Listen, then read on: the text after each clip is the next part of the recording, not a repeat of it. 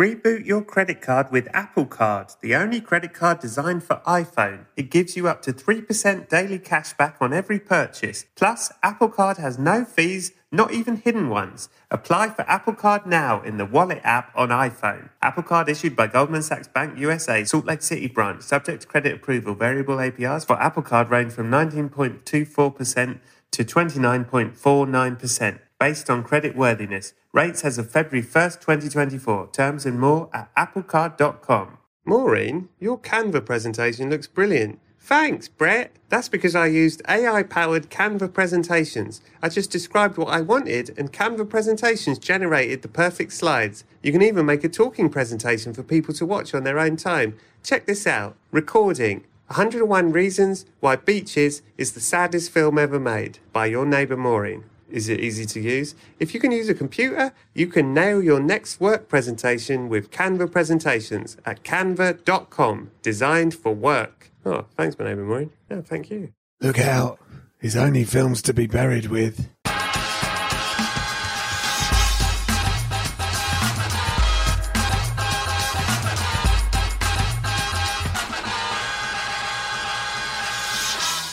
Hello and welcome to Films to be Buried with. My name is Brett Goldstein. I'm a comedian, an actor, a writer, a director, a JPEG converter, and I love films. As Richard Bach once said, Your conscience is the measure of the honesty of your selfishness.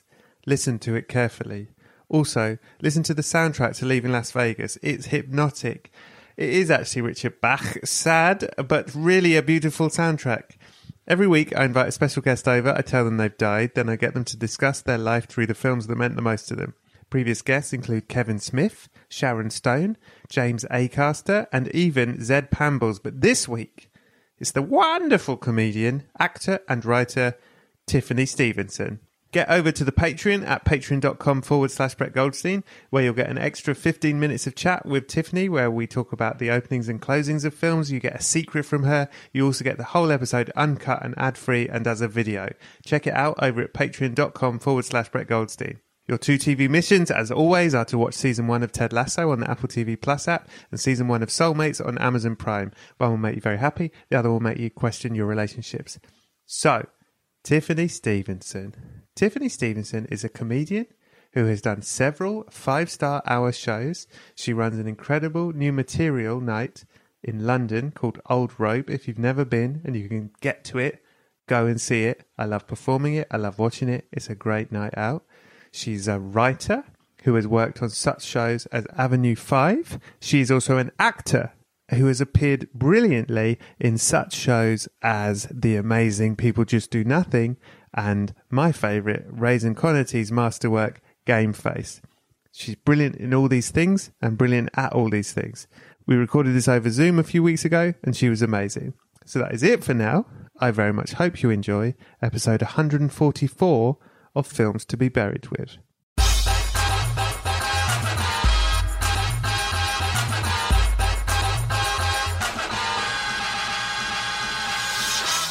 Hello and welcome to Films to be Buried with. It is me, Brett Goldstein, and I am joined today by an actor, a writer, a podcaster, a host, a new materialer, a stand up, a gig runner, a showrunner, a legend, a hero, and a person in her own right. Please welcome to the show the incredible Tiffany Stevenson. Yay! Yay! Hi, Thank you for you? applauding me on. I'm good. I'm good. I'm in the sunny book nook of my living room in a, a comfy chair, ready to get into it with you. Thank you for acknowledging all of my various hats that I wear. I like Um, that you do that on this podcast. Thank you. Yes, well, it's important. Um, I, for those who can't see your book nook, I mean, it, it looks well nice, and and also the books. You're surrounded by books on all sides, and they do look red, like they don't look brand new. Do you know what I mean? that doesn't mean you've read them. It means you've definitely opened them. Yeah, they're not show books. Yeah. Um, there's some of them I've read bits of and then shoved it back on the shelf, going, "Oh, that's a bit lunatic." Right. Um, but I, there's a there's sort of a philosophy section in this corner here. Now, also these shelves used to be covered in DVDs as well, uh, pertinent to what we're going to talk about today. Which um, at the end of last year, in the Great Tidying during the pandemic, they got moved into the loft, and we couldn't bring ourselves to sell them because we want to keep them and they're films that we love and and cherish. But because everything's downloadable now, so you kind of lose the. But we've kept books, a Kindle.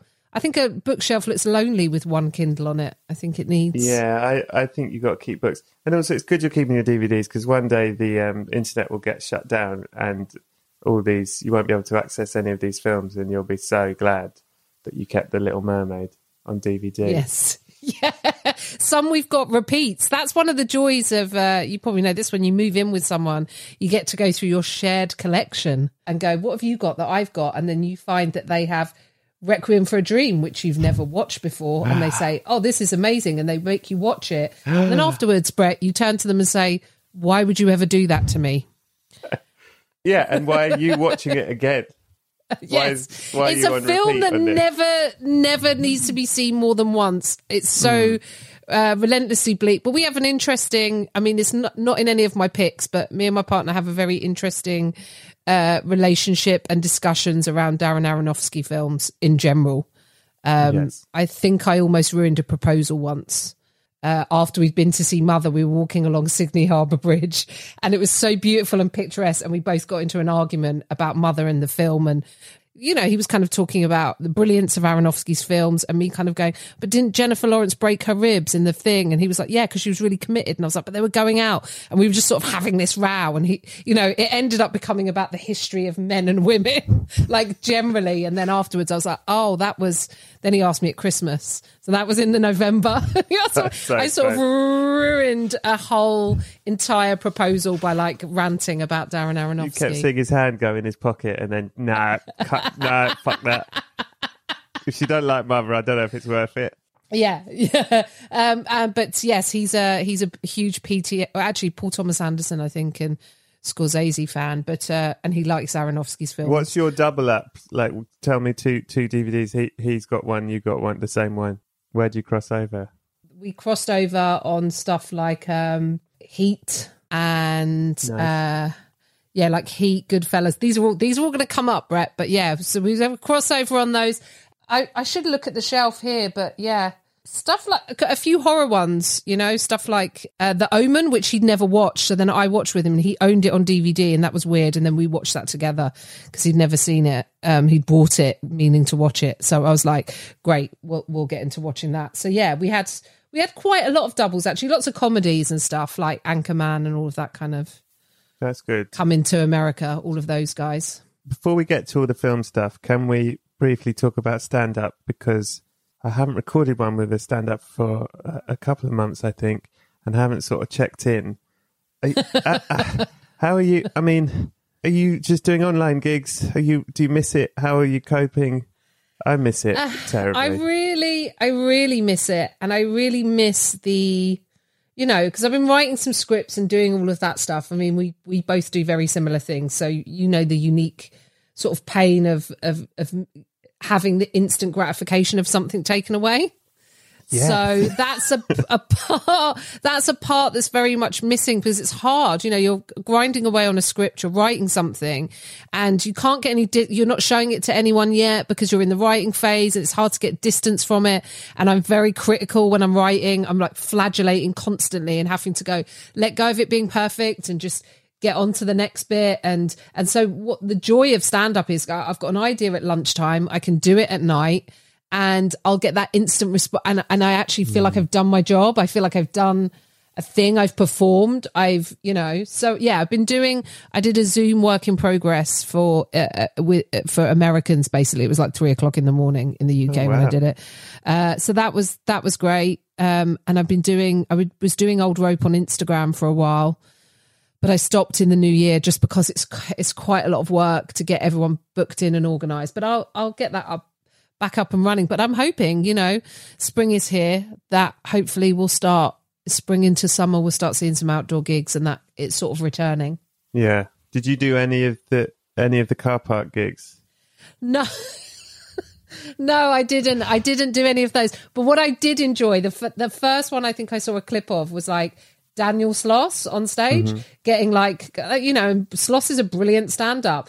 Just, you know, kind of punting it out to a car park and getting car toots and honks in return. And I was like, it's nice to see a man get honked by a car. It's nice for male comedians to have that feeling of like someone Yeah. tooting a horn at you and and uh Yeah. but I didn't do any of those, did you? Initially, when all this started, I was like, "I'll never do an online gig," and then I started doing online gigs because I cracked. And then, and actually, once they worked out how to, you could hear the audience. I was like, "Okay, these aren't terrible." And I don't say, to be fair, I wasn't off. It wasn't like people were banging on my door saying, "Come and do a car park gig." but when I saw the car park gigs, I think it was Dane Baptiste. He put on his Instagram, just did one of these, and it was raining, and he's on a stage, and people have their windows up, and he's performing to a, uh, cars that are wiping their windscreens, like literally, like he's stepped into a Pixar movie of cars, and he's doing a gig to cars. And I thought, I don't know if this is. I mean, I'm really desperate to do a gig, but not to inanimate. I mean, they they do move, to be fair, but Oh, to, yeah. to giant objects. It just seems very odd. it's bizarre. I think there's a way of working them. I think I saw Chappelle when he did his on his farm Yeah. of like outside and distanced. And I think they did a few in America, sort of like that. I did one in the courtyard at the Battersea Arts Centre in the summer. That was that was reasonable. The outdoor actually the first one I did back was in I think it must have been about June and it was myself, Angelos Epithemiou, Dan mm-hmm. Skinner, and Carl Donnelly. And it was like there's this amphitheatre in a kid's playground in like Finchley. Like it was like five minutes from my house.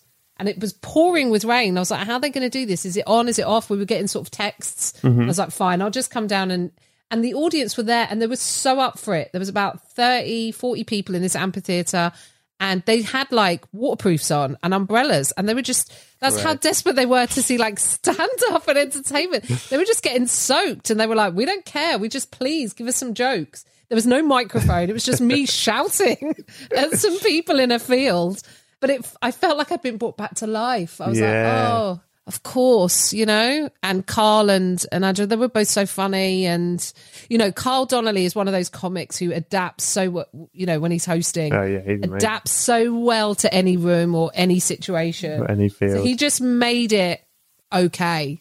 yeah. He just made it great. But yeah, so that was my, that was my sort of first foray. But I miss doing old rope on a month, which you've done loads, my new Yeah. material show, which is every Monday, which really helps the creative juices. It helps write. the thing you don't get you don't get on the zoom gigs is you you do your zoom gig there's no you don't get the hanging out bit and that's the best like the thing i miss more than anything and people like don't believe me but i'm like you know that gig gig and it's it's fucking and i've said it to his face it's an absolutely dreadful gig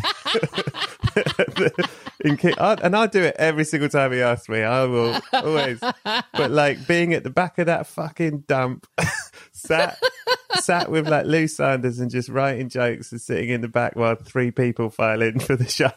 like that's my happiest time. I mean, I don't, I don't, I love that. I really miss that bit. You know yes, I I, miss that of rope, and I think my dad does as well. I, I, I didn't sort of think about how it would. Not, of course, I thought about how the pandemic would affect my parents, but really, my like dad's social life is, you know, he's eighty now, and that, that like that is. Wow. Oh yeah, yeah. Like old rope is his thing. You know, it's Mm-hmm. his. I come in, I see all the comics, I say hello. You know, like Yeah, yeah. so. I think he really misses that, and I miss that. You know, we've got that sofa right next to the stage where we Yeah, all sit and chat. I've got a photo of you from like must be ten years ago, sat with Sarah Kendall at the back of the Phoenix Ah, with your notebooks out, scribbling. You know, and then once you've been on, you can kind of relax and watch everyone else and just chat and you know that that yeah there's a sense of community i've started missing people that i don't even like like just- yeah, and I wonder how long how long it will take you to remember, like, to hang out with that person and go, "Oh no, no." I wonder if that I was right the first time. Yeah, how long that will last. Tiffany, fuck, I uh, ah nuts. I've forgotten to tell you something. Ah fuck. Oh, Tiff, I'm really sorry. I uh, I should have actually said this earlier. Um, oof, I don't know, man.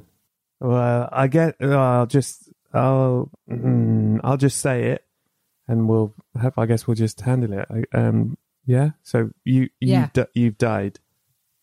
You're dead. You actually broke up when you said that. You Oh, broke up de- when you said that I'm dead. dead. You're dead.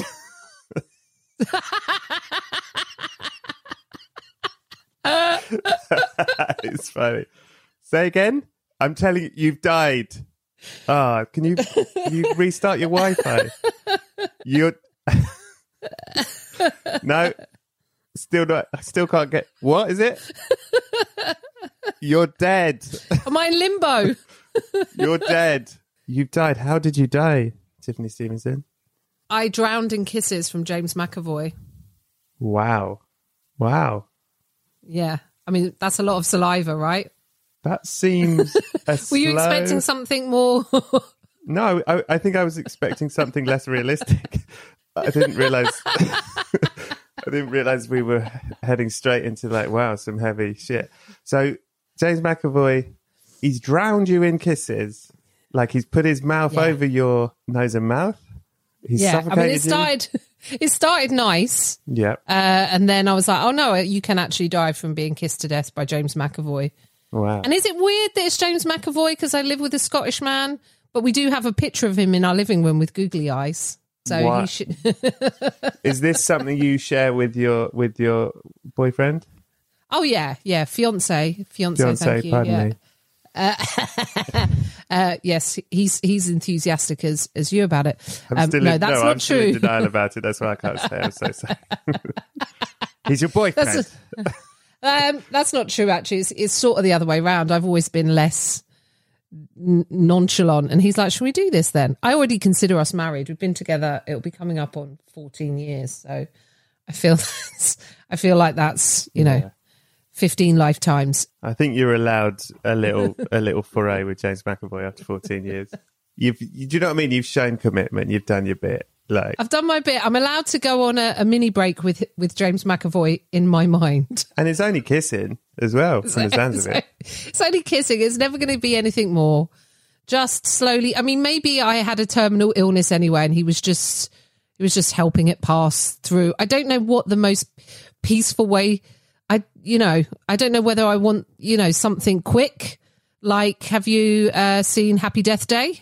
No, no, I haven't. Oh, know well, she has. to. She dies every day, and she starts taking it into her own hands. And at one point, she throws herself into a wood chipper. nice. Now, if you could throw yourself with enough gusto that you wouldn't feel pain, that could be a spectacular ending. Yeah. Well, the way you've chosen is slow for sure, unless James Yeah. McAvoy can put your whole head in his mouth immediately and suffocate you. Which I'm not saying he can't. I haven't put your two heads next to each Like other. Like a snake. I have a tiny head. You've That got a tiny is head? worth. I've got a pinhead. I'm like the shrunken head in Beetlejuice. Oh, You okay. know, when they're in the waiting room, there's a guy. yeah, yeah. Yeah. You've got a chance there. Yeah, he can unhinge his jaw and just swallow me like a boa constrictor. This is no disrespect to James McAvoy. I've not seen him in real life. He don't look like he's got a massive head either. Mm, yeah, well, I was thinking about that because I was like, I think he's shorter than me. I mentioned this the other day, and the mother half went, but didn't he get hench for like a film? Yeah, but that does. He, he didn't get taller. He didn't get taller, and his head didn't. But sometimes with men, you see, you know, I think this is more to do with if they take testosterone or mm. like, you know, any illegal kind of steroids, uh, because testosterone's not technically illegal. Uh, but you see their heads split like pit bulls. Right. Have you ever seen that? Like men's heads get bigger over time. Okay, so let's Am I just ma- am I that. just completely making this up? I feel like Joe Rogan's head got bigger. There, yeah, I can it- see that. I feel like it did, and he talked about taking testosterone. So, so McAvoy's been pounding testosterone Yeah. to make his head big enough to swallow your tiny Beetlejuice head. Okay. I, I'm being slowly ingested by James McAvoy. That's okay. That makes sense. This all adds up. Do you worry about death, Tiffany Stevenson? I say I do and I don't. I think if I'm in a place where I am trying to put all my practices in, that's kind of because stand up is a bit of that as well. Sometimes it's really freeing within stand up to kind of go, we're all going to die, so none of it really matters. We're all hurtling towards death. Then you can be free with your ideas and what you say and what you think. You're not sort of held back by social mores, and it, I think sometimes are a good thing. It sort of stops you from being an asshole. Um, mm. But I, do, I, I'm not obsessed. I went through phases when I was younger where I was like, I was obsessed that I was going to die in a slightly OCD fashion, like that I was going to die or people around me were going to die if I didn't run far enough on the treadmill or if I didn't get something done. I used it as a weirdly as a method to motivate me into trying to finish something that I was finding hard to finish. I was like, I'm probably going to die if I don't do this. Hmm. Do I think? I think I've thought about my mortality more in the years, you know, in my twenties than I do now. Yeah, that's interesting. I get that. Wrinkles and stuff remind me, and also um, grey pubes. Every time you get in the shower, being a, you know, that's that's too much information. But you know, like your bo- your but your your body your aging, yeah, in your yeah, yeah. I mean, I really want to do stand up about this. I think men are less aware of their aging bodies than women, like far less societally. Our worth is constantly reaffirmed mm. to hmm. us by by our youth so so we think a lot about how to look younger and and to, to, to sort of maintain that value, even if you're feminist and even if you go, that's bullshit and I shouldn't yeah. buy into it. But we live in the society that exists. Certainly when you're going for acting jobs and everything else. Like in my twenties, I had a lot of thoughts about my mistakes and if, and, and this is in the depths of my depression and everything and what my legacy would be and how I'd messed it up and what would I leave behind like what does my life mean and what is the point of it which is mm. more existential angst i suppose than worrying about death. Have you found an answer to that question? What the point of life. What what your what your what your legacy is and what what your life means? I'm still i think i'm still trying to. I think i'm still striving towards it. I think the point of it more and more as i get older the point of it is to live in as much joy as i can and as much wonder and expectation as I can. And I think when I was younger, I think I thought it was about getting and having all the things. That's not to say that I don't want to get and have things now, but I mm-hmm. think now is it's about to experience and to create. I think my purpose is to create like my ultimate if I was to look down from a sort of macro kind of it would be that I am here to create stories and ideas, and whether that's through stand up or something I'm doing in acting, or whether that's through writing, that express the human sort of experience, the very human experience, sometimes quite specifically the female experience in a funny way that people can relate to. I think that's my purpose. I think that's the reason I'm here because I love telling stories and that can be whether it's on on stage or you know, whatever the forms are. I try as I've got older, I've tried to remove the frame, if that makes sense. I don't know if that makes sense, and think about the mm-hmm. content and go because when I was younger, I'd be like, this is a piece of stand. I have to do this as stand up. And now I'm like, oh no, this might be a short film idea, or this might be an article I want to write, or this might be a piece of stand up, or this might be a short film, or whatever, you know. Yeah, and I yeah, try yeah. and, but I want to evoke a feeling or an idea, and I, I want people to think about things in a different way and laugh and all of that, you know. And there's a huge amount of like wanting acknowledgement for that. I think that never really that never really goes away. But I think the work is how much acknowledgement is enough because I think we always we always want more. And I think the minute we're looking for how something's going to be received, we stop being in the process of purely creating it. Yeah. I, I whenever I'm doing something, I try and prepare, prepare, prepare, do my best, then let go of the consequence, which is very easy to say, and in reality, really hard to do. Mm-hmm. I think that's really. Uh, I I very much think that the older I get and the more sort of I suppose experience I have in all this stuff, I, I've come to think that maybe I'm wrong about this, and this is madness, but no idea is a bad idea. As in, I've written an, I've written something for stand up. It it doesn't work. Doesn't mean that it. But exactly what you say. In five years, that thing might feed into a script or a book. Ideas that, that didn't work turn up in something else later. Sometimes it's just not their time, or it's not the right context, or the idea didn't work because it needed something at the beginning of it, or it needed something at the end. But rarely do you go, that is 100% a terrible thought that is of no use. Do you know what I mean? but maybe Yeah. No, no, no. That's ev- everything's worth. I think it's Hemingway. He was like, never worry about what stages your pieces of work are at. He would have like a huge folder full of ideas. Some would be at a, a, a bullet point, plot points, or something. Mm-hmm. Some would be a fully fleshed out sort of manuscript, and and he was like, just go where the mood takes you. Yeah. Don't worry about finishing things. You know, it's about entertaining first, but obviously underneath all of that, you have these ideas and messages that you want to share with the world. What do you What do you think happens when you die? Ugh. I like to think I will hang around and haunt the shit out of people. I'm into that as a vibe, uh, which is what we all fear, isn't it? During intimate moments and sex and stuff, that there might be no, just me. Okay, um, that there might be dead relatives floating about. Um, yeah, I think what happens is, I think we move on to another plane. I think another plane exists. If there is a heaven, I'm not massively uh religious God, i don't even know if i would say i'm not atheist but i think i might be agnostic i think i would be i think i like to hope that there's some other place that we land that is just a place of joy and happiness and and if it doesn't exist then i want to be reborn As what? I definitely want to be human again. I don't think I, I don't think we treat animals kindly enough. I'm going to say that as a cat owner. Um, my cat rules the roost here. Actually, maybe I should come back as a cat because then I wouldn't have to do any work. I could just lick my bum hole all day.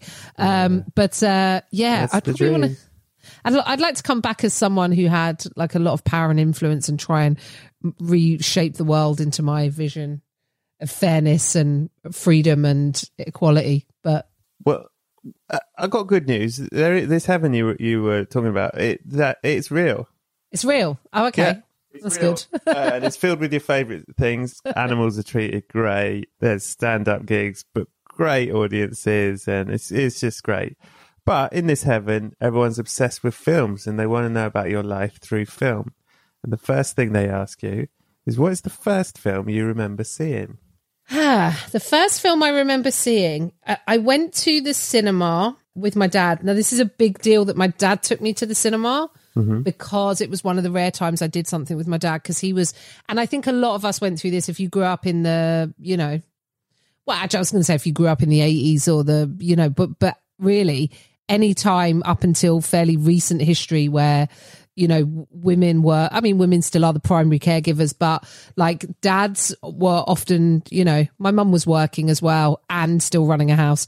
My dad was at work. So during the day and even the weekends, really, because he had a band, I wouldn't necessarily see him as much. Um, so was, I was with my mum all the time, a lot of the time.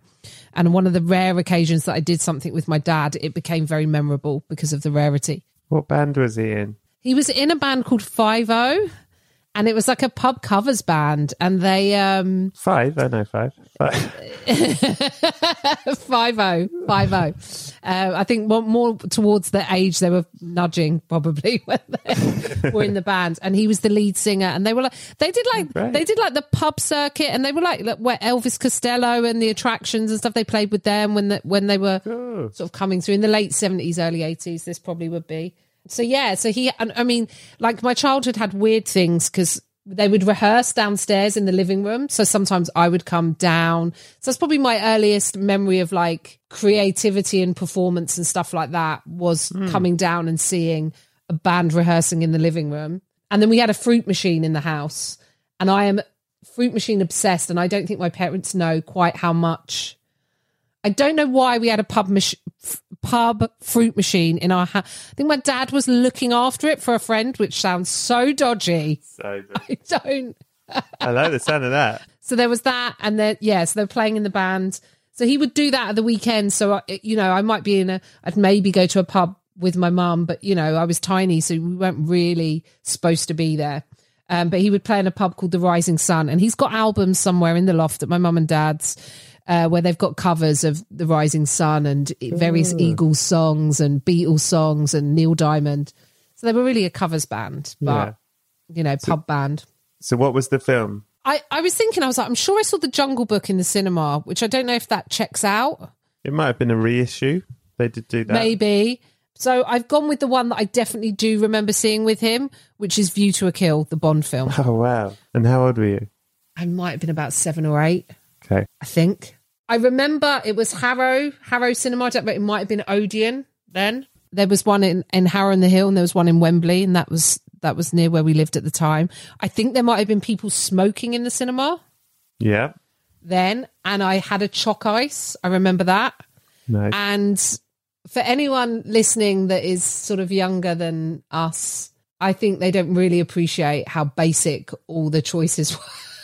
In the UK in the 80s, like like that, like three flavors of ice cream, like the cinema, a chalk ice. And it's so because when I think about the stuff that sort of informed my childhood, when I think there's a uniqueness to being British, when we think the main, what's it, franchises, which is the term Yeah. they I like to use now, were like Carry On and Bond. Carry on. There were only two. Yeah. So there was this slapstick, like women are bimbos kind of like comedy. And then on the other side, there was this men are spies and women are bimbos. so it just, We're pretty so, consistent with the women's side of it. yes. But yeah, so it was View to a Kill. And I remember because I think the song was like Duran Duran. So that was exciting. I imagine I would have been bored out of my mind. I remember Grace Jones being in it and her being like sexy and scary, but like like she had like a, this huge hat in one of the scenes, and but she also like fought Bond. And I think if I maybe rewatched this recently, I think he's old as shit.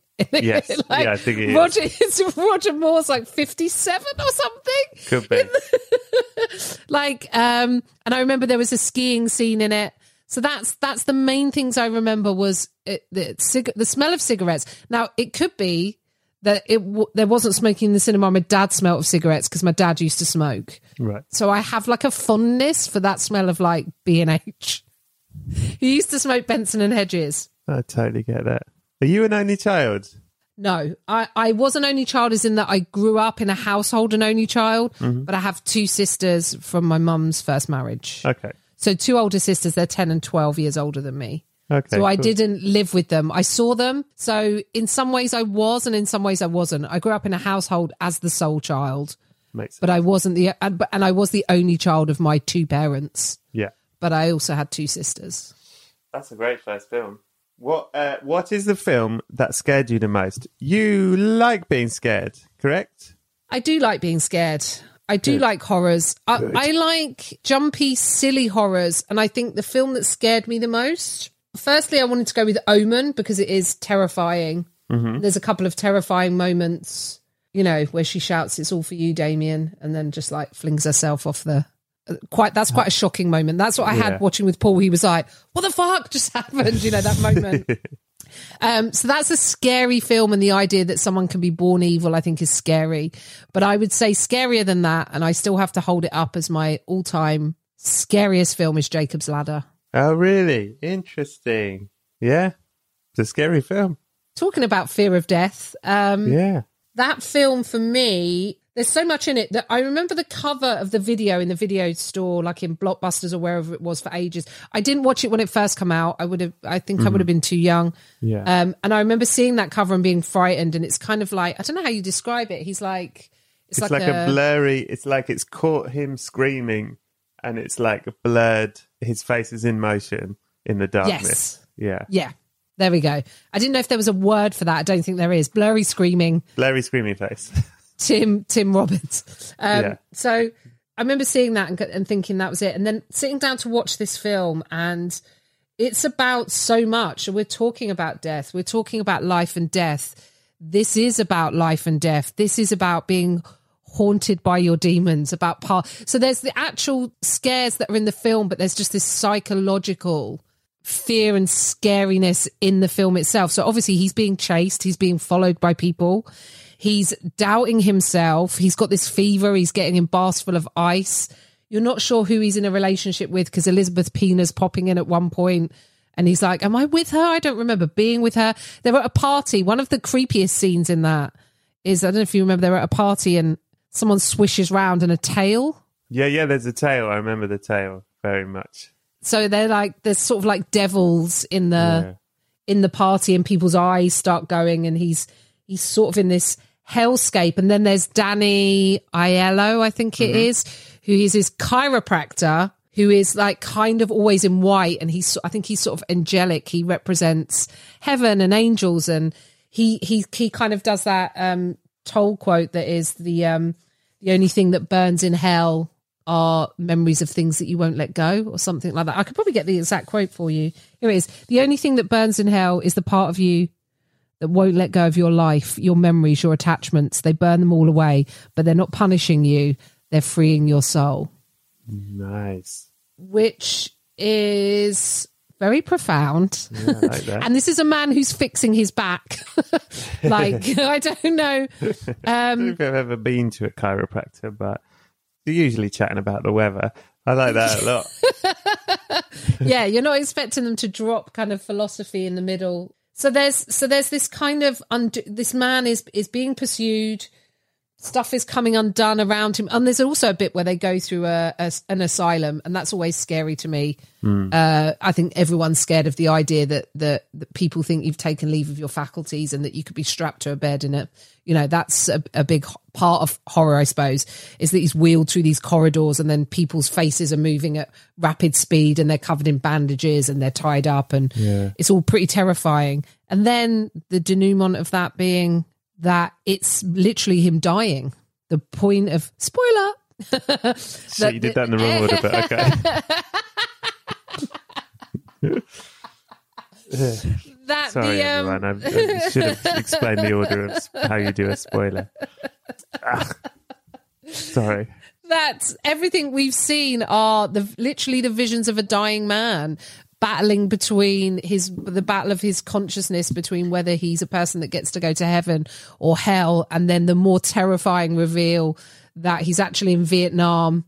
They've been given some kind of drug like mm. acid or something and he's flashing back to the memories he thinks he's in a battle but it's actually all of his unit. They've all shot each other. They've killed each other it's like and then you're just left at the end with this like boof. And it made me yeah it made me think about all of those things and that that that to me was truly scary that for me is horror that goes beyond just what the jumps and the scares are that mm. touches you deeply in a psychological way Great. Hacks is back for season three, and so is the official Hacks podcast. In each episode, Hacks creators Lucia Aniello, Paul W. Downs, and Jen Statsky speak with cast and crew members to unpack the Emmy winning comedy series. You'll hear Hannah Einbinder and Jean Smart speak to their on screen dynamic, along with Hacks writer and actor Pat Regan, on how their improv experience helped them when shooting scenes and what it was like writing scripts for specific actors. You'll also hear from crew members like the costume designers on what it was like creating the world that Deborah and Ava inhabit. Hear stories from the show's writer's room, on set antics, and more. Watch Hacks streaming exclusively on Max and listen to the official Hacks podcast on Max or wherever you get your podcasts. Reboot your credit card with Apple Card, the only credit card designed for iPhone. It gives you up to 3% daily cash back on every purchase. Plus, Apple Card has no fees, not even hidden ones. Apply for Apple Card now in the Wallet app on iPhone. Apple Card issued by Goldman Sachs Bank USA, Salt Lake City branch, subject to credit approval. Variable APRs for Apple Card range from 19.24% to 29.49% based on credit worthiness. Rates as of February 1st, 2024. Terms and more at applecard.com. The answer.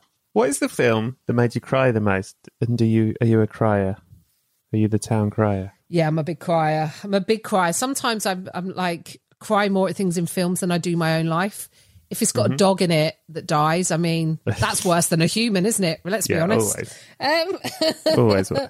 the film that makes me cry the most, though, I think consistently, and I've seen it enough times and I've rewatched it with people that haven't watched it, is The Color Purple. Oh wow. Lovely, lovely. incredible. Again, there's so much. I mean, there's so much in that film. There is. I think maybe probably the first time I watched it, I th- I, I think I watched it because it was a Steven Spielberg film. Yeah. So I obviously wasn't expecting this, what was about to unfold. And it's just one of the greatest, sort of most beautiful stories of triumph over adversity, but also that there's every, ca- every character has humanity in it, even, even Danny Glover, Yeah. who is awful. And it's so rare to see. And especially then, I think it was really rare to see Danny Glover in a role where he's like malicious. Yeah. Because he's inherently very soft and lovely. He sort of has that in him. Yeah. Yeah. That's interesting. And you could watch something like Lethal Weapon, and that you know mm. that's like a, the complete opposite of he's like sparky, funny, and here he's this. But at the end, I think he knows what I think he knows what he's done to Celie and how much he's destroyed her. And I think at the very end, he feels sadness for it. It's mm. way too late Yeah. and it's way too late to be forgiven. But I think Celie kind of sees it as well. Of like, that's it now. You're done. You're just an old dying man. And I, there's, I mean, every moment of it, it's it's Celie seeing herself as be- being beautiful for the first time. It's you know, and I I wasn't a little black girl in the south of America. Oh, you know, right. so I I wasn't. You, you'd be surprised to hear that. Um, but it, but it really opened my mind into you know it, it kind of gave an insight and a background to sort of what happened there, and also the Celie is someone who sort of accepts her fate and doesn't think she's beautiful, and. uh until I think is, is it Shug Avery, the singer, comes in and tells her she's beautiful, and she kisses her, and she has that for the first time with a woman, and and then obviously Oprah Winfrey, who's like this, who's the one who comes in and tells Celie to have self worth, and so, so like she's like, I never tell like Harpo wouldn't be allowed to do that with me. Like he hits me, I hit him back, and then all of a sudden she's she goes to prison, doesn't she? And she's this woman who was once like proud, and she's never allowed to see her kids again. And she's working for this horrific white woman in town, and who thinks it's a real. There's a real glimpse there into like kind of uh, racial dynamics in America. Who thinks that she's doing an amazing thing for her by letting her see her kids at Christmas and driving them then, but then running off frightened when they're trying to help her, and you know just like aren't i a good woman? I'm allowing you back to see your to see your children. And obviously her sister like there's so much iconic stuff now but the, at the at the end when her sister comes back and they're they're playing you know they're grown women and they're playing clapping games is like oh my god. You know like it's like an outpouring like you've never never experienced. And because i don't want to say it's a small life but it is a life of women's stories and they sort of they sort of matter and they're important and that is what that is it's uh, the story of a woman who is browbeaten and against the odds from the start and kind of comes out of it triumphant and it's wonderful Excellent. Tiffany Stevenson, what is the film you love? People don't like it. Critics don't like it. You don't give a shit. You love it. And you will stand by it. um, oh i mean there's so many for this you say grease too right Yes, Your I one. do. Yeah. Huge. Um, yeah. I love Grease too, so I'm with you on that. Great. So thinking about this, I was like Dirty Dancing too. I mean, that's terrible, but I like a dance film. Yeah. But if if I'm Havana if I'm, Nights. Yeah. Go on. Havana Nights, uh, Diego Luna, Romola Garai, yes. Yeah. But if I'm honest, like prob- the majority of my films that fit into this bracket would be Nicolas Cage films. That's funny. Because Yeah. if Nicolas Cage is in it, I'm going to watch it. Yeah. Like I'm gonna watch it without a doubt. Good, bad, I'm in. I thought I was gonna marry him. I think when I was like I had had like a full obsession with Nicolas Cage. So it's hard. It would be a toss up probably between because Con Air's on the cusp as well. But I think Con Air was seen as being kind Yeah. of Con Air like- was was was well received in its day. Yes, it's got some heavy hitters in it as well. It's got Yeah. Malkovich and Steve Buscemi, Buscemi, and yeah. yeah. So I would say it's a toss up between Honeymoon in Vegas Yeah. Great one. I'd forgotten about that. or Gone in 60 Seconds. I'm going honeymoon in Vegas because I hadn't thought about that film in a very long time. Went to see. Okay. Yeah, sure. Sarah Jessica Parker, James Caan, Nicolas Cage, Flying Elvises, sort of s- loses his fiance in a bet film. Yes. Yeah. Great answer. Really, really good answer. Um, yeah, it's one of those things that I think at the time it was peak. I think my boyfriend at the time was like into Sarah Jessica Parker. I was into Nicolas Cage. It was a win-win. The, yeah, the plot line is flimsy. Like the James Caan has has dyed his hair red, Yeah. but it's that like old man trying to restore red hair that that goes the color of like kind of like off Weetabix. I don't know, like that kind of like so his hair dye is like terrible in it. And the idea, like it is it is a ridiculous idea, but it's funny. There's funny lines in it. There's funny stuff in it. But the idea that he's he wants to marry this woman because she looks like his ex-wife who had skin like a handbag. died of skin cancer. My wife Donna, she'd sit out there all day reading her romance novels. And there's that bit just in the lobby of like the Bally Hotel where she's like, "You brought me to Vegas and you made me a whore." like that, this whole argument with um, and obviously it's got Cage and it's Cage. It's not even Cage turned up to eleven. No, this was pre Madness, I think. This was Yes. him warming up. This is romantic lead Cage. Yeah, this is this was before leaving Las Vegas. This is like I always think with him. My theory is he he was he was amazing, really good actor. Won the Oscar and thought, all right, I can do whatever the fuck I want now, and then did. Just said, I've sort of proved it. I don't have to keep doing serious films, do I? That was hard. I'll Yeah. uh, swing a chainsaw about now. She he just does whatever he wants. He Yeah. feels like he doesn't say no.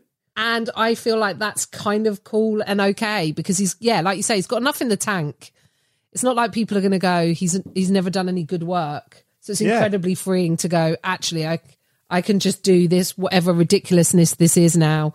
I can get involved in transplanting. I can be Castor Troy talking about peaches Yeah, I've earned it. in a John Woo film. so in this, this. it's a, a uh, romantic lead. Nicolas Cage is like hmm. because you know Matthew McConaughey Main was romantic lead for like years and years and years, and then went the other way and went, I need to do serious hmm. films because like Time to Kill was like a much more hmm. serious, and then he Yeah. went into that rom com thing. And I, I think during the nineties though, everyone we went mad for the rom coms. But casting Nicolas Cage as like a leading the heartthrob actor is a is an odd move anyway. But then the and and then the competition is James Caan. he stands a chance. That's the thing. yeah, yeah. And obviously there's a lot of Sarah Jessica Parker in swimsuits, which I imagine is mm-hmm. Uh, pleasing for the guys. Like she looks incredible in, in in the film. And yeah, leaping Elvises out of a plane. Like This is such a good answer. I, I, I haven't been as pleased by an answer to this question for a long time. You're getting an extra 10 points for that. oh good, good. What's the film that you used to love, but you've watched it recently and you do not love it anymore? I do still love it, but I feel like it's of its time and it's a bit cringe now. Is uh, Bram Stoker's Dracula? I love that. I love that film. See me now. I love it. It's such an interesting film. It is interesting. It's such a bizarre. It's very bizarre. when you get into the world of Coppola and you think about his body of work, uh, but then he's done some like I would say he's kind of a little bit more um, what's the word uh, uh, genre slutty uh, than um, than someone like Scorsese, who I think does kind of stick to a little bit more to the films that he successfully does. Whereas I think Coppola kind of like bops about genres a bit, but it's it's sort of mad. There's so much in it, right? Because I I was probably what year did that come out? I feel like I was in my teens. Did, did you say 92? 92? Yeah, I believe so. Oh, okay. Yeah. Yeah. So that's about right. It was sort of landed when I was like 14, 15. And Keanu Reeves is in it, which is mm-hmm. just like, I'm, I'm up for the super hotness of Reeves. I'll watch anything. I love Dracula. It was 92. It was 92, right. So it was kind of that, you know, that teenage hormony. Watching it back now, there's, there's just like about 40 minutes of poor Sadie Frost with her left tit out, mm-hmm. thrashing around in a bed, which like I feel for like Sadie. I met her once at a gig, like, and she was so nice and she was so young and beautiful. And I feel like that, that's sort of what the role of Lucy was reduced to in the film was just the role of left tit, you know, uh, thrashing about. You've got the awfulness of Keanu Reeves' English accent in that film as Jonathan Harker. Winona Ryder's Mina character is a bit wet. Gary Oldman's a revelation because he always is. But it is sort of mad when you think, you know, there's the bits where he's like, like he's he's having sex with Lucy in the garden as like some kind of like werewolf type Yeah, beast. like wolf. Yeah. Yeah, and he goes, "Do not see me now." and then later on, when he's Which dressed is what I full, say when I'm having sex. Do not look at me. the beast has emerged. The beast is here. So maybe it's very clever metaphor that, that Yeah. uh, It's very relatable. that whole sequence. Done there. But there's the bit when he's dressed up and he looks like Laurence Llewelyn-Bowen in like a Yes, full velvet exactly. suit. and and tiny round glasses. And there's all the shadow work. I love all the shadow work and sort of puppet, like sort of felt puppets to to do a war at the beginning. There's a lot of A lot of great interesting stuff in there. going on. it. yeah. Yeah. see me now, do not see me now. And what? It, Harker's hair goes white. Hopkins turns up, and it's a Yeah. big old performance from Anthony Hopkins in He's that having film. a go. The undead will rise again. he's, so is he? He's Van Helsing, isn't he? For the storylines, I think for the reason it sort of flops now, I suppose, is the storylines for Mina and the storylines for for Lucy. Also, there's you know that moment where Keanu Reeves has the was it the the bridesmaids of Dracula, which I imagine for the guys was quite sexy because they all sort of appear naked. Yeah, yeah. No, I mean, uh, I've got I've got far less complaints about this film than you do. you sort of, everything you've said is. I'm like, yeah, I mean, yeah, sure, sure, sure, sure. sure. yeah, terrible, terrible sequence. Yeah, yeah, yeah. Um, Uh, but I did, I did love it. I just think, but by all means, I don't think it's a film that should be like you look at it now and you go, "Whoa, that doesn't." There's, it's just It's interesting. I watched it the other day because it popped up, and or I watched some of it, and uh, it's interesting how weird it is, and how, like I say, there's like puppetry in it, and shadows, and some of it's like a play, and some of it's like a pop-up book, and at the time it was like, oh, this big sort of scary horror, but now it, it's very much an art film that he's just whacking all sorts of shit in it, and it's like, uh, you know, the best thing about it. Do you know this that that possibly Keanu Reeves and Winona Ryder are married because Francis Ford Coppola said, yeah, that was a real priest that did their ceremony, and and the actual their marriage scene in it was an actual marriage, and there's no evidence that they're not married. That they might actually still be married from that moment. Oh, so he didn't. But what about the you take this person and this person? What about the I using never of the thought about that bit. I think maybe they did a rehearsal where they used their real names. Right. Oh, That's, that's, my answer that to would that. that would be. I mean, Keanu should have the title, uh, the tattoo saying "Wino forever," Yeah. like Johnny Depp. That would be cool. Like Oldman can do anything. You know, he's he is incredible. But I guess the kind of like, yeah, the long white hair and the creepy plait right down his back when he's like, yeah. It's mad. old and it's is- a yeah. really bad film. And It's the- a really the- good answer. You're smashing out some great answers here. What is the film that means the most to you? Not necessarily the film itself is any good, but because the experience you had around seeing the film that will always make it special to you. Tiffany Stevenson. herself. Well, luckily, luckily, the film that means the most to me is also a film that I think is one of the best. It would be in my top five films or my top three films, uh, and that is Terminator Two. ding. Uh, yes, Terminator 2, because I watched it on a boat on the way to Spain. It was the first time we'd ever been on a family holiday. It was the first time we'd ever left the country. right. We went on a ferry because my dad was working for, I think, like Bovis at the time, and they owned P&O. So we had like this sort of company trip. We got on the car, we got on the ferry, and it, we went from like Portsmouth, I think, maybe to like Santander when it wasn't just a bank as a place. You know? now you hear Santander, and I just think of just think of my bank. But yeah, so so we so we we drove on, and it was like two days or three days, I think, on a boat at the time, and it had a cinema in the boat. Oh, And I think I might have been like a shade too young, so my mum had to come and watch the film with me. She fell asleep because the boat's rocking you, and you're you're watching this film, and I just had. I don't think at that point I'd seen the original Terminator. I think I was aware of it, mm-hmm. and I had my tiny mind blew, and I- and I had like this huge crush on Edward Furlong. That was such a seminal. It's L.A. It's motorbikes. It's and then like a a female protagonist who is incredible cool shit. Cool as shit. And you know what's upsetting is to think it took a long, long time for me to probably see that in a film again. I'm mm. feeling like Mad Max Fury Road, like Furiosa. Like it's so rare to see the the female, you know, act like she, she was the OG, and yeah, the it was frightening because there was the liquid metal, you know. The mm-hmm. there's shocking moments in that, you know, going through the mouth and the carton of Yeah. his his um foster That's- parents yeah foster yeah yeah. yeah um so john connors yeah john connors foster parents. And everyone's amazing in it. It's it's frightening because she's been because she knows what's going to happen. It opened up the possibility or the idea to me that the future could be there could be some kind of robot war and and and, and all, the, the opening scene like from the opening moment of that film it lays its cards on the table because it's 2029 we've only got eight years to go brett Oh, if shit. we're in Los Angeles in eight years' time, oh shit. when the uh, three bit three, I think she says three billion lives are lost. But there, but there's that. Oh, there's a moment. It's like traffic in LA. It's heat haze.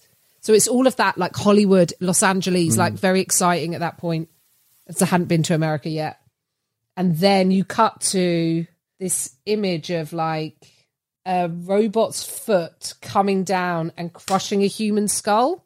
So it's like this, like oh, it's just such a beautiful allegory. Is it an allegory or is it a metaphor, Brett? What do you think the thing is is doing? Is it telling us it is like something, or It- it well, no, is- that would be a simile, I guess, or it is. Yeah. Oh, yeah, okay. Um, I would say it's telling us that if we're not careful, that the things that we create, these things that can destroy Then I think it's an allegory. the, the, the, the technology we create, and if you think about it now in terms of social media Mm-hmm. and cancelling and what, you know, like in a broader sense, or hacking and, you know, like of elections and everything else, how creating something that powerful can ultimately overcome and destroy humans in a very like, here's a robot's foot, here's a human skull, I'm crushing it. It's a lovely allegory. I think. Yeah, there we go. It's a lovely, it's a beautiful allegory, and it obviously it's it sets up it sets up what that film's going to be. So it kind of implanted in my head at that point the idea that, that you know what if the there is a fight between humans and robots, and what if hmm. technology does take over, and what if you have these ideas or visions of the future and people don't believe them, or that you you know so there there was a lot in it, and then obviously like a little bit of early teenage horn for Edward Furlong. Tell me the film you most relate to. Uh, Steel Magnolias, probably, and which is weird because I'm not, you know, again, I'm not in this. No, I think it's um, Where are they? no, I feel it's uh, God. They're in the south. They're in the south. I feel it's based on a book, isn't it? It's um, where's the other place that's not Texas? It's a slightly more, a slightly more fancy southern where they have the fancy southern. Like kind of Texas is more oil, yeah. Maybe it, Texas is more oil based. idea. we'll cut this out anyway. Um, anyway, so I saw Steel Magnolias at the cinema, and it's not that I massively related. I think it's hard because I think growing up when I did, there weren't a huge amount of films that had girls' stories at the center of them, or so there wouldn't be those younger ones. It would be slightly older. And Steel Magnolias was maybe the first time again that I was like, women's stories. These are just about the women are the important ones in this, and it's about their lives. And so I recognize those characters, and that I recognize the mother who's overprotective of her daughter. Shelby, drink the juice because she has the diabetes. Um, uh, and there's so many great lines in that, like um, like two pigs fighting under a blanket. There's so there's Ouiser, who is this sassy kind of sparky character who like fights with everyone, but she's really funny. Everyone's funny. I sort of recognized that. I just the idea that like there was this glamour on screen. There was Dolly Parton and Daryl Hannah, and that these were women who live real real lives, and their lives were important, and the stories talk about their lives and how in, important their lives are. So I guess I sort of that was the first time I went, oh, I feel like this is something. I don't necessarily feel like it's me, but I feel like this is about women, women I know, women I love, the relationships, and how you know. There's so many great scenes. There's a scene with Sally Fields at, at um at her daughter's funeral where she's just raging at the world and angry, and no one can answer her pain. You know, and I love that, and I love that the men, you know, you got like Sam Shepard and people like that, but they're, they're uh, Tom Berridge, I think. Berridge, Berridge sounds wrong. Berenger? Tom Berenger, Tom Berenger, yes, who are like side characters. Yeah. You know, they are they are the uh, the side dish, and the main course of that film is women, their stories, and I love it. Excellent. What is the film, Tiffany Stevenson, that you found the sexiest? Okay, sexiest film. Okay, there's two. There's sort of two here. It depends on how we think sex. Like Point Break was a, Yeah, great was a was a massively uh, sexy film for me because I was a big Keanu fan. That's Mm-hmm. peak Keanu. He's like so gorgeous in that film, and also there's you know there's a, a, a bit of Swayze popping popping muscles. Uh, Anthony Kiedis from the Red Hot Chili Peppers. So that would be for me. That would be like the beach, sexy dudes.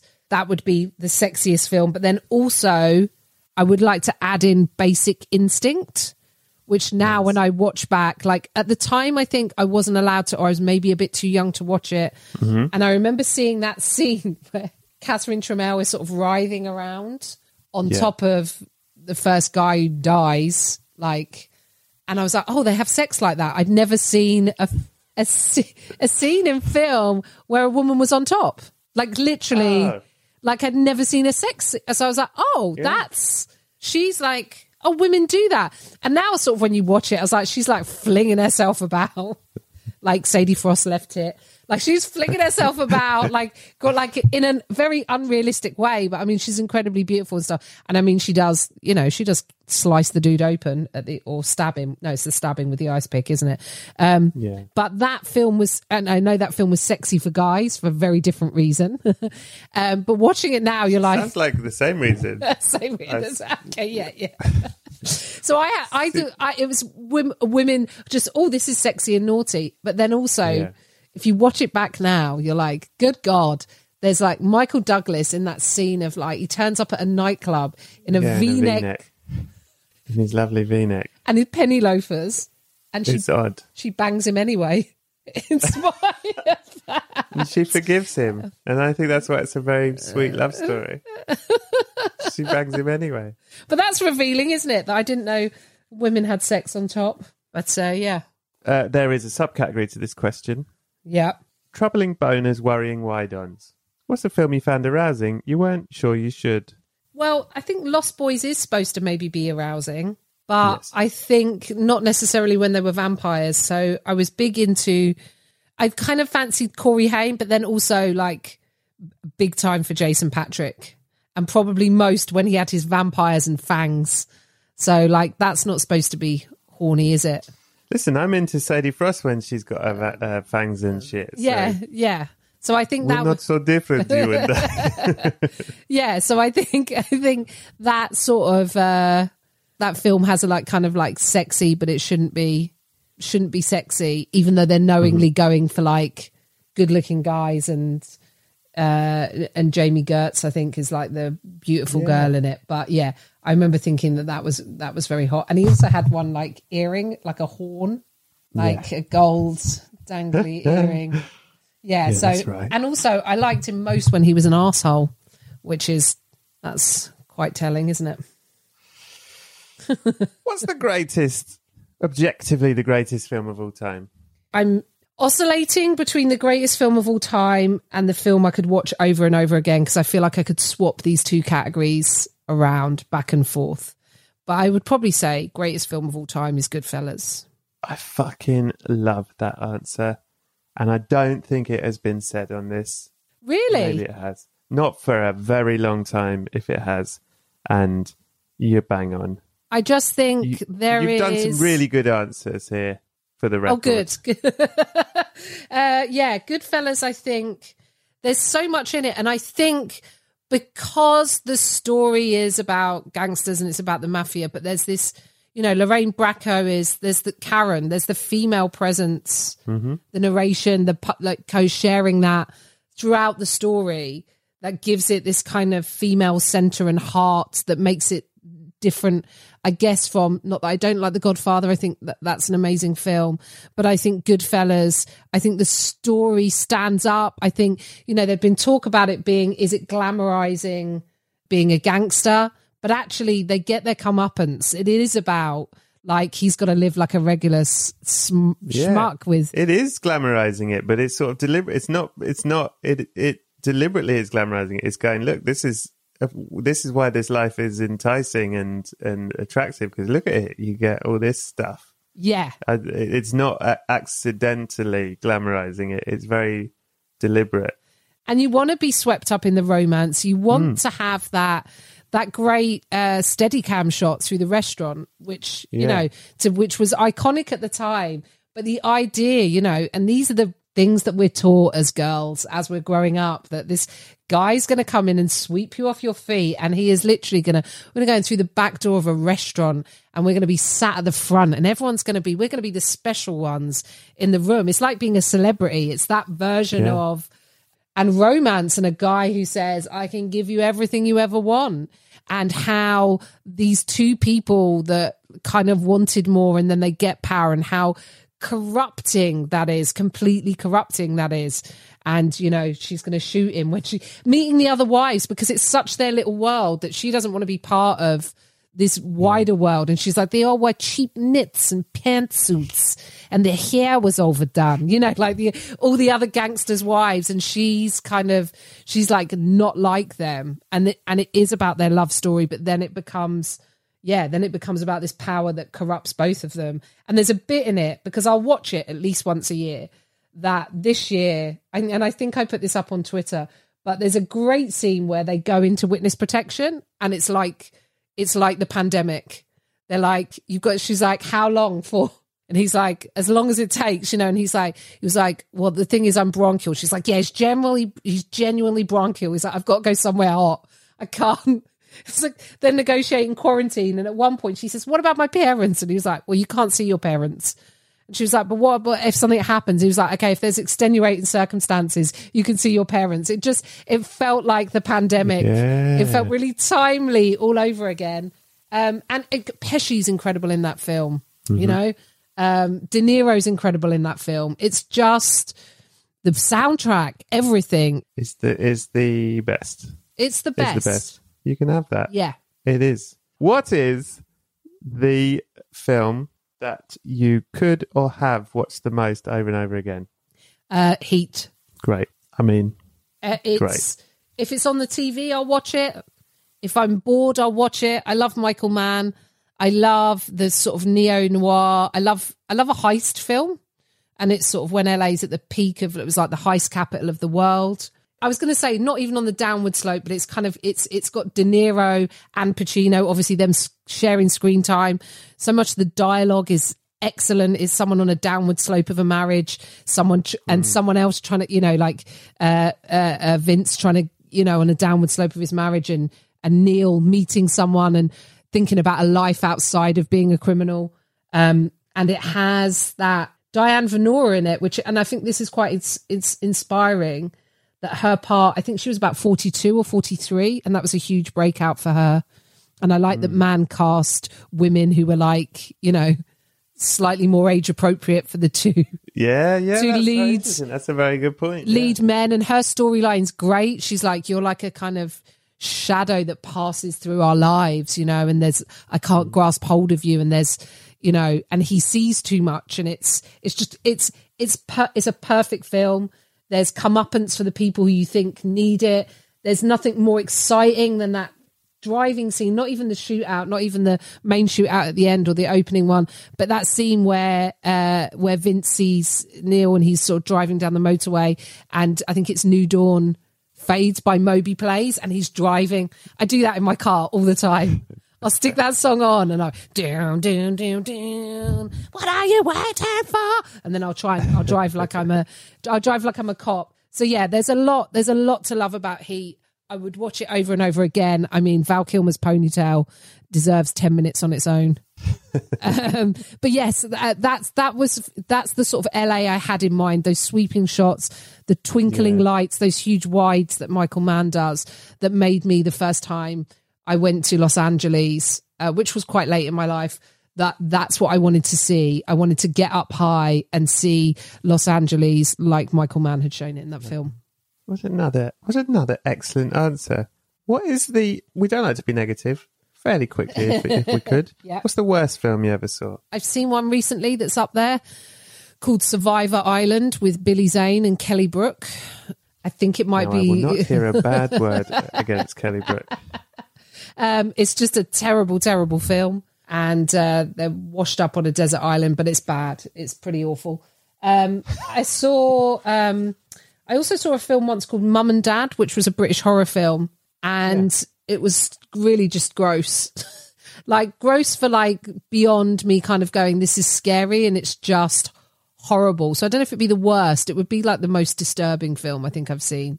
I think at one point Uh, Perry Benson puts his knob in a human liver and masturbates with it. Mum and dad, you say? Where,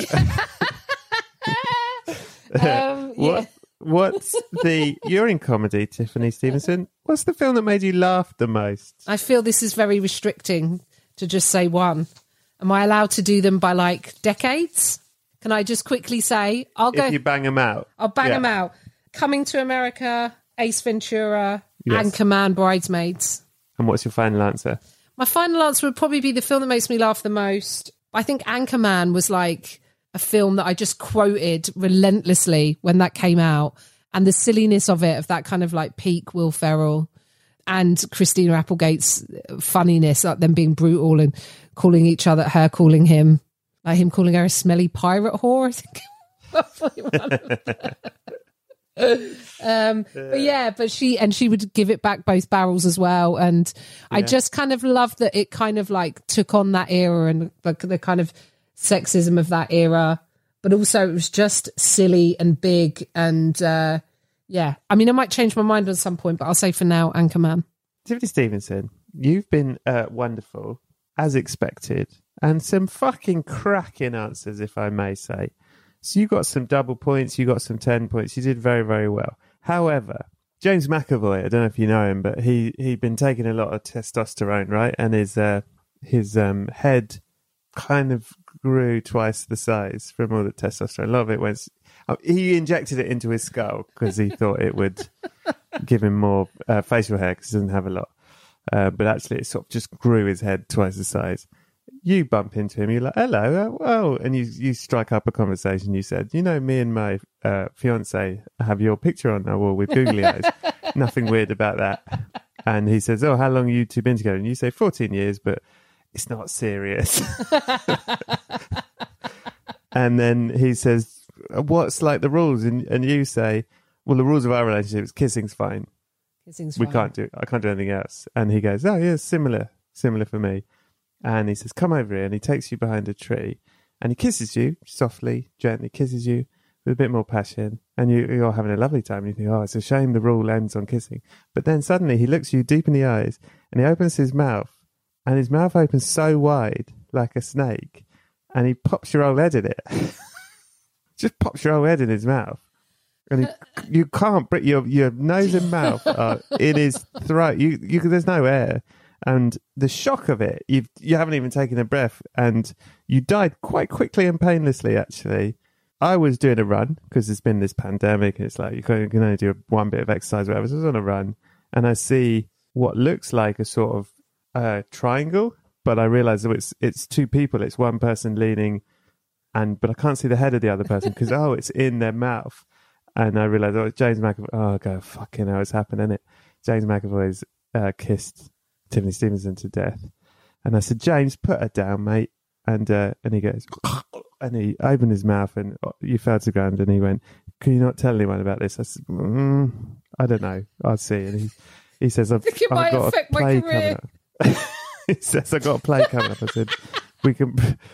Well, we can pretend she just, I don't know, had a heart attack or something, I guess. And he goes, can't believe you're you're taking my side on this. And I said, well, she's gone, and what are we going to do? I mean, I, I'm a fan. Like, I'd love you to still have your career, I guess. So, and and then he said, isn't that what's wrong with the world? This sort of attitude. And I go, yeah, I guess it is.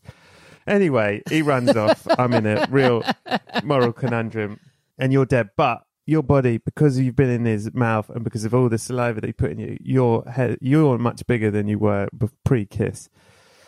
I've brought a coffin with me. You know what I'm like, always on a run with a coffin. So I try and pack you in the coffin, but there's too much going on, so I have to chop you up into bits. Stuff you in this coffin. It's absolutely rammed in there, right? There's only enough room in this coffin for one DVD for you to take to the other side. And on the other side, it's movie night every night, and one night it's your movie night. What film are you taking to show everyone in heaven when it is your movie night? Tiffany Stevenson, go. Goodfellas again. Du-du-du-du-du-du. They will love you there. They will love me, and especially as I've been chopped into pieces, like some Hmm. people in the film Goodfellas get chopped into pieces. Spoilers. Uh, Yes. tell me this before you leave. Uh, you've been really, really wonderful.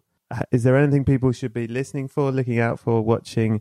Anything you would like to tell us about before you go? Uh, I'm doing a. It depends when this goes out, but I'm doing a work in progress on the 26th of March, a Zoom show, Okay. So you can see that. If you want to see me um, acting in things, then you can watch uh, People Just Do Nothing on Netflix. Or Game Face. Or Game Face. Game Face, I was about to say, yes. Game. Face, which is on uh, All 4 Here and on uh, Hulu if you're in America, if you're watching in America. In fact, I think lots of people in America have been watching it recently because lots of messages have been coming through going, I just watched you in Game Face. Um, so, yeah, which is, you know, our friend, our friend and yours, Roisin Conaty Roisin Conaty. being brilliant. Uh, so yes, watch me in those things and uh, listen to me on you know this podcast and my podcast Tiny Revolutions, which is coming back. Am I allowed to plug that? Yeah, of course you are. Yeah. Um, that's coming back uh, next month, and so yeah, uh, check that out on all of the usual podcasting places. Tiffany Stevenson, thank you for your time. This has been an absolute pleasure. Uh, have a lovely death. Good night. Good night. So that was episode 144. Head over to patreon.com forward slash Brett Goldstein for the extra 15 minutes of chats, videos, and secrets with Tiffany. Go to Apple Podcasts, give us a five star rating, and instead of writing about the show, write about the film that means the most to you and why. It's a lovely thing to read. I do read them. It also helps the numbers and it means Maureen can be looked after properly. She'd love that. She'll really appreciate it. Thank you. Thank you to everyone who listens. Thank you so much to Tiffany for doing the show. Thanks to Scroobius Pip and the Distraction Pieces Network. And thank you to Buddy Peace for producing it. Thanks to Acast for hosting it. Thanks to Adam Richardson for the graphics and Lisa Lyden for the photography.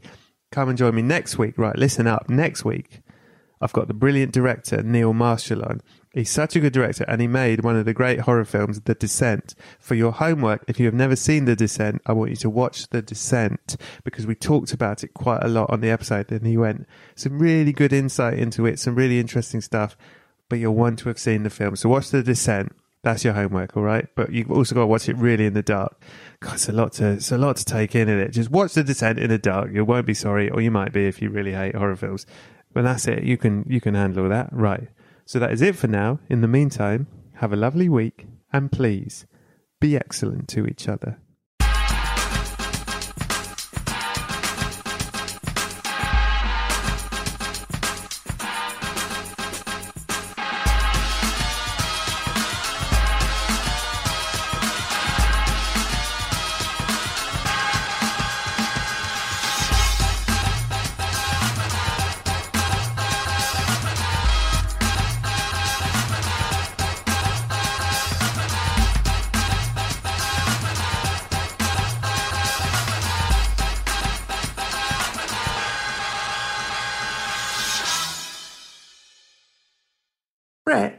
Sometimes I dream of becoming an actor. Have you ever dreamt of becoming an actor?